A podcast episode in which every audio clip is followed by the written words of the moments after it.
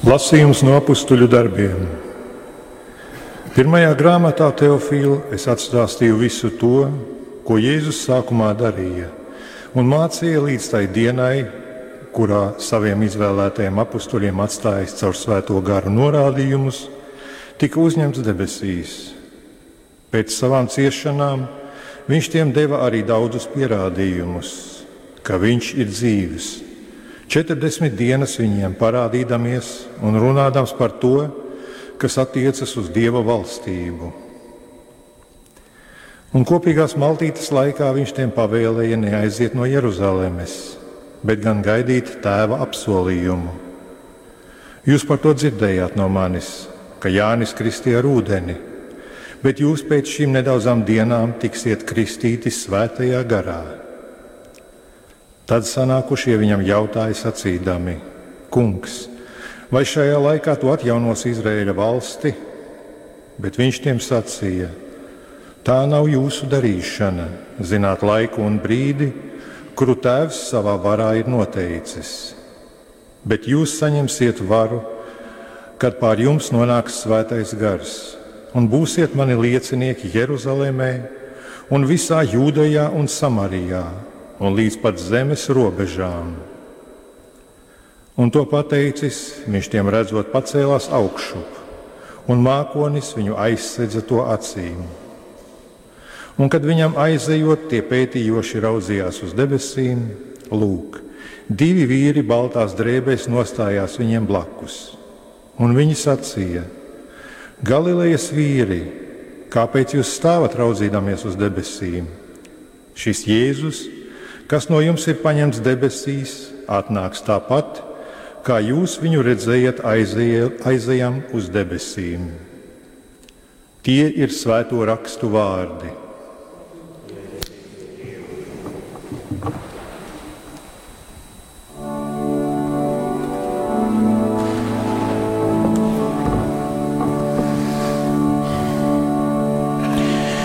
Dievs ir visās zemes karalis.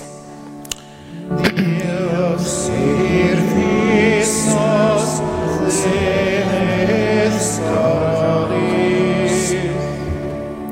Visas tautas plaukšķiniet rokām, gavilējiet kungam, priecīgām balsīm, jo visaugstais kungs ir bijājams liels karalis pār visu zemi. Dievs ir visas zemes karalis. Dievs paceļas augšu pa gaviļu pavadīts, un kungs atskanot taurei. Dziediet kungam, dziediet, dziediet mūsu karalim, dziediet!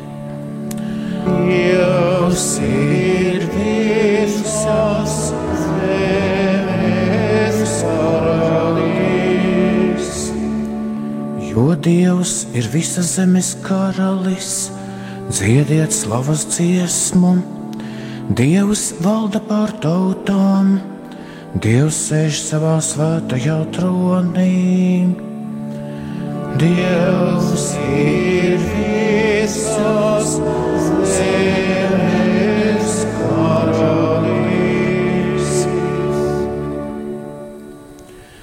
Lasījums no Svētā apakstuļa Pāvila vēstules Efeziešiem.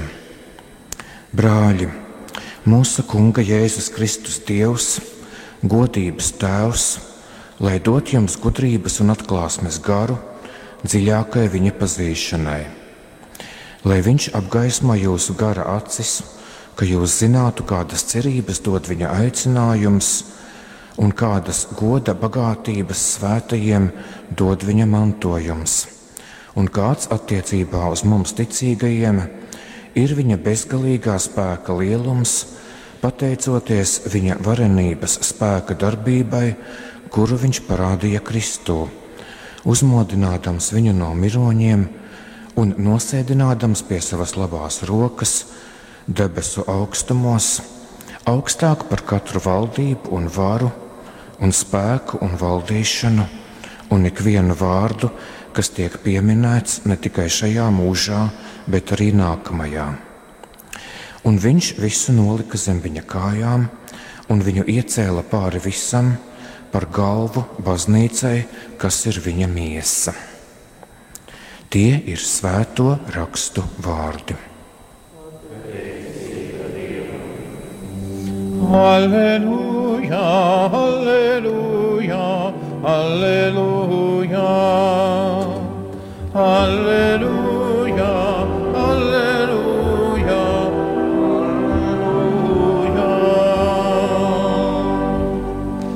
Ejiet un māciet visās tautās, es esmu ar jums visas dienas, līdz pat pasaules beigām.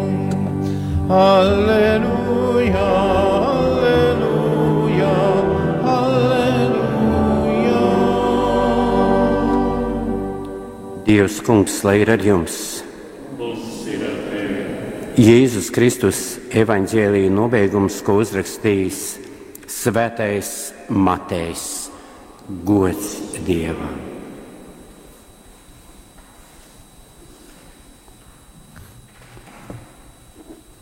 Pēc Jēzus augšām celšanās 11 mācekļi aizgāja uz Galileju, uz kalnu, kur Jēzus viņiem bija pavēlējis.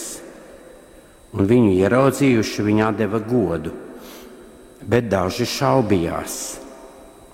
Tad Jēzus piegājis klāt, viņus uzrunājis sacīdams: Man ir dota visa vara debesīs un virs zemes.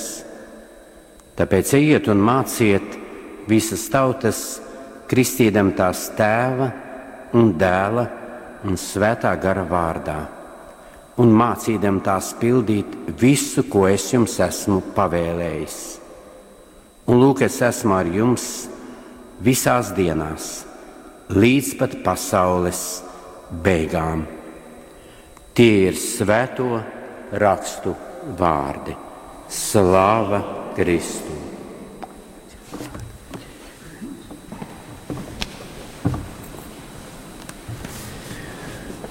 Ja brāļi un māsas Kristū, šodien tātad svinam kunga debesu skāpšanas svētkus un pacentīsimies, izējot no svēto rakstu tekstiem, iedziļināties nu, šo svētku vēstījumā. E, Jēzus, vēl būdams kopā ar mācekļiem, e, viņš e, teica tādus noslēpumainus vārdus savā laikā. Viņš teica, labāk ir, ka es aizēju. Bet, kad es aiziešu, es neatstāšu jūs vienus, es jums sūtīšu garu iepriecinātāju. Un kāpēc ir labāk, ka viņš aiziet? Tur jau ir arī tas sāls apslēpts attiecībā uz šiem svētkiem. E, Atbildē uz šo jautājumu. Nu, ja mēs tā paņemam no tādas cilvēciskās puses, tad zinām, ka, ja sastopam kādu labu cilvēku, gudru cilvēku, iekšēji stipru cilvēku, tad mēs viņam pieķeramies. Un līdzīgi kā bērns no vecākiem, nu, ka sākumā viņš ir atkarīgs, viņš, nu, kā, kā mēs teikt, ieķēries mātei brunčos. Nu, tad lūk, tāda vienkāršākā atbilde ir, lai mēs nebūtu ieķērušies, jēz, pieķērušies pie Jēzus kā dēls, no, dēls vai meita mātes brunčos. E, bet lai mēs būtu spējīgi uz tādiem nu, patstāvīgiem lēmumiem un lai mēs kļūtu pieauguši. Jo, protams, to mēs apzināmies, ka mums ir jābūt tai saiknei ar Jēzu. Un, un labā nozīmē arī jābūt atkarīgiem no viņa, bet citā, bet citā nozīmē.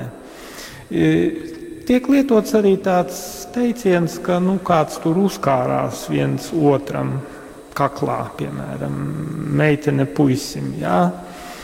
E, ka vienkārši pieķērās un tad viņu kontrolē un no viņa piln, vai arī nu, pilnīgi no viņa atkarīga. Un eh, jautā tur par visu, jautā, ko man darīt.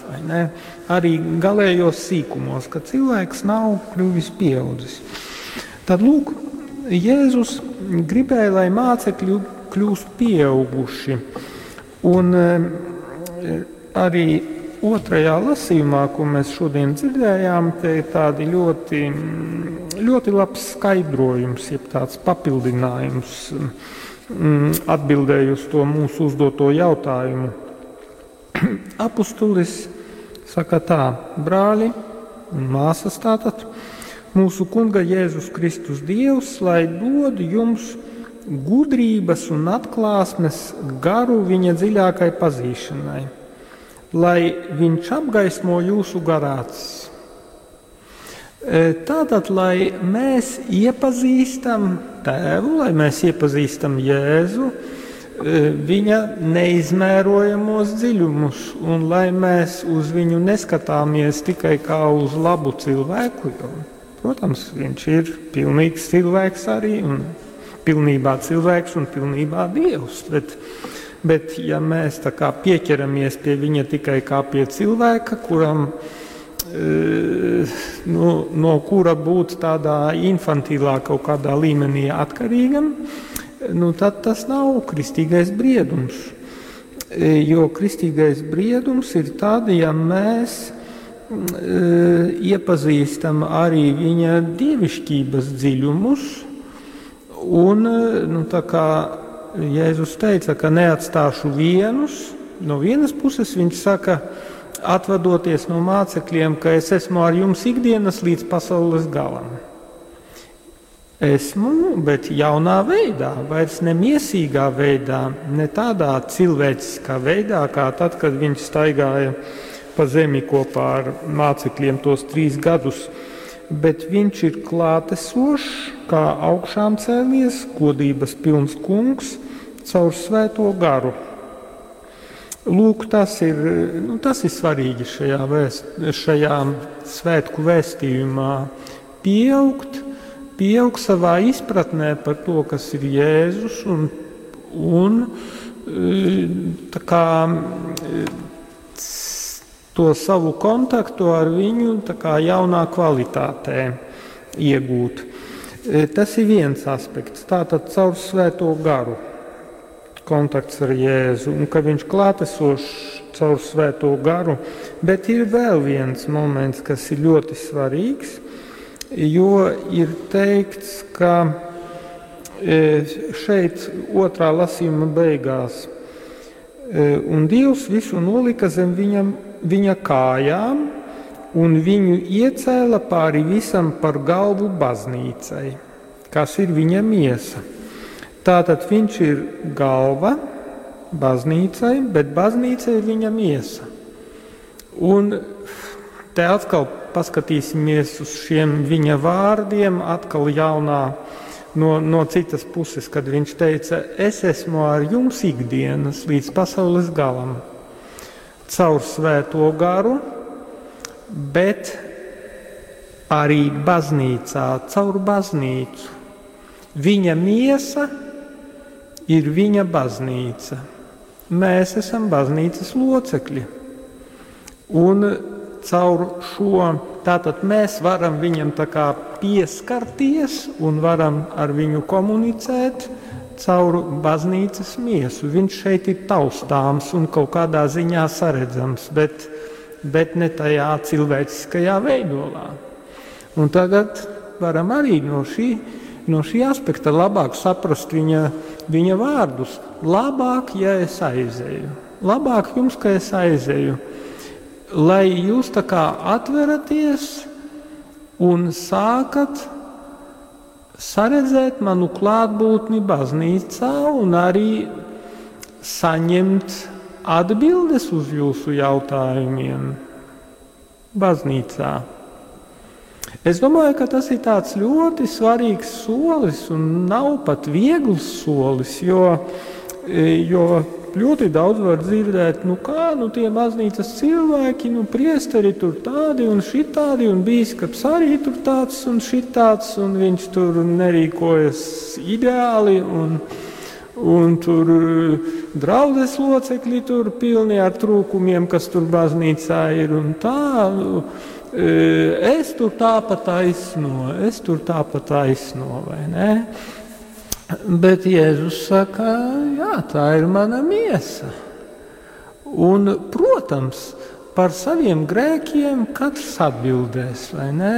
Un dabiski, ka tā ir Tā ir mūsu atbildība, tas ir tas izaicinājums, ka atsekt Jēzu, kā, lai viņš caur mums var atklāties un izpausties, bet nevis aizsegt. Jo, protams, ka grēki viņu aizsedz un apgrūtina cilvēkiem viņu piedzīvot baznīcā.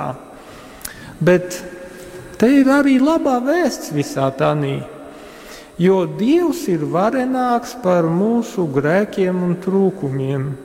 Un neskatoties uz baznīcas kalpotāju un baznīcas locekļu trūkumiem, ierobežojumiem un grēkiem, viņš ir baznīcas galva un baznīca ir viņam iesa. Jā, te ir tā labā vēsts. Un te ir vajadzīgs zināms ticības briedums, un patiešām tas, ko mēs te dzirdējām šajā otrajā lasījumā, atvērtas gara acis ne, un atvērtas sirds, lai būtu gatavam tomēr pieņemt šo patiesību un viņu redzēt tajā baznīcā, un viņu redzēt biskupā, priesterī, diakonā, šeit kalpotājā pie altāra un draudzes loceklī, kas sēž blakus vai, ne, vai tur sēž pie durvīm. E, un, un vēl viens tāds svarīgs moments, kas varbūt ir par tādu palīdzību mums, lai spērtu šo soli, redzēt Jēzu, redzēt viņa klātbūtni baznīcā. Nu, baznīca māca, tā ir, tā ir saka, abeces, jeb katehisma patiesība, kā tie galvenie kanāli, caur kuriem mēs kā, saņemam vai tiekam pie tās dieva klātbūtnes un, un saņemam dieva žēlastību, ir baznīcas sakramenti. Un kā sakramentu kā, efekts, vai tas sekmīgums, vai tā sakramenta žēlastība, ka viņa e, nu, tur arī mazliet vajadzīgi skaidrojumi, bet tas, tas pats būtiskākais ir, ka, ka sakramenta derīgums nav atkarīgs no kalpotāja stāvokļa, garīgā stāvokļa. Tas nozīmē, lai pat ja tas sakramenta saka, dalītājs vai izpildītājs ir grēcīgs, smaga grēka stāvoklī, vienalga sakraments ir derīgs, un tas, kas pie tā sakramenta pienāk, viņš saņem, viņš tiek pie tās žēlstības. Protams, tur tā, tas, ko es teicu, kas ir vēl jāskaidro, ka derīgums jā, bet tad, ja ir teiksim, svēts tas sakramenta devējs vai nē, ja viņš ir pilns svētā gara, tad, tad, tad tam, kas pienāk pie sakramenta, viņam tā kā vieglāk ieraudzīt dieva klātbūtni tādā, vai ne? Ka, ka tas tā kā sasummējas kopā, vai ne? Tas, Bet, bet tā pati būtība ir, ka sakraments ir derīgs jebkurā gadījumā, vai ne? nav atkarīgs no tā sakramenta devēja. Protams, tur arī nevar not, lais nevar nocelebrēt svēto misiju, vai ne, nebūs derīgs, bet tādā ziņā, ja tas sakramenta devējs ir pilnvarots veikt to sakramentu, baznīcas pilnvarots, jā, tas sakraments ir derīgs. E, nu jā, tā ka, tā ka tā Dieva klātbūtne, Jēzus klātbūtne visos laikos caur baznīcu, Un ja mums ir tā nobriedusī ticība, tad, un tās garā acis jau mums ir sākušas atvērties, tad mēs varbūt tā neskraidīsim pa draudzēm, ka oi, tur man patīk, tur man nepatīk, vai ne, un, un tur labāks ērģelnieks, un tad es iešu tur vai tur sprediķotājs labāks, vai tur tam deguns man labāk patīk, un tur skaistāk ģērbies viņš, un, un es tad iešu uz to draudzi, vai ne. E, un tad skraida pakaļ vai priesterim, vai tur nezinu, kaut kādam, kas tur koncertē vai ne. e, pa baznīcām. Nē, jo, jo tad es saprotu, ka, ka atkarībā no kalpotāja, atkarībā no interjera, atkarībā no tā, tā visa kopā, ka ir vieglāk kā, izdzīvot varbūt to sakramentu. Bet svarīgi ir saprast, ka ne jau tas ir būtiskākais. Un, un, un tad, ja, ja to saprot, tad nebūs tā, ka nomainās draudzē prāvests, prāvests pāriet uz kaimiņu baznīcu un puse draudzes viņam aiziet pakaļ, vai, ne? vai, vai pat pārbrauc uz citu vietu viņam līdzi un tad svētceļojumi brauc, vai ne? E, nu, kaut kas tur tad nav, vai ne? Nav tā izpratne, ka baznīca ir Kristus miesa un ka Kristus ir tas galvenais, bet nevis kalpotājs ir tas galvenais. E, jo tā kā mēs Glorija šodien arī dziedājām, vienīgi tu esi svēts, vai ne? Vienīgi tu esi kungs, tu visaugstākais, vai ne? E, viņš ir tas, kurš piešķir to sekmīgumu un derīgumu e, sakramentiem un, un, un pateicoties viņa klātbūtnei, tādas baznīcas locekļos, tur, tur kā saka, viss notiek. Ja? E, nu, lūk, tā debesu skāpšanas vēstījums mums diezgan daudz var pateikt. Un varbūt varam padomāt un, un varbūt arī izdarīt kādus secinājumus no tā. Jo tas palīdz mums ieraudzīt kungu tajās dzīves reālijās, kurās mēs esam, un nenokārt degunu un nesāk pārdzīvot, ka Nu, jā, nu ļoti žēl, ka es nepiedzīvoju pirms 2000 gadiem Palestīnā, un oi, kā tur būtu bijis, kad es tur būtu sastapis Jēzu. Nē, Jēzus ir šodien. Viņš ir citā veidā, bet tikpat, kā saka, spēcīgi klātesošs, kā viņš bija pirms tiem 2000 gadiem. Nav tā, ka mēs esam apdalīti un diskriminēti un, un ka esam piedzimuši šodien. Nē, viņš ir ar mums ikdienas, savā baznīcas, baznīcas miesā, kalpotājā, šeit, šajā katedrālē, blakus sēdētājā. Un svētā, svētā gara spēkā, caur svēto garu, ir visā pilnībā viss mums ir pieejams. Tikai vajag ticību, atvērtas gara acis, atvērtu sirdi, labo gribu, un tad viss notiek. Un, un, un kā saka, baznīca plauks, un jūsu garīgā dzīve plauks. Lai Dievs mums uz to palīdz. Amen.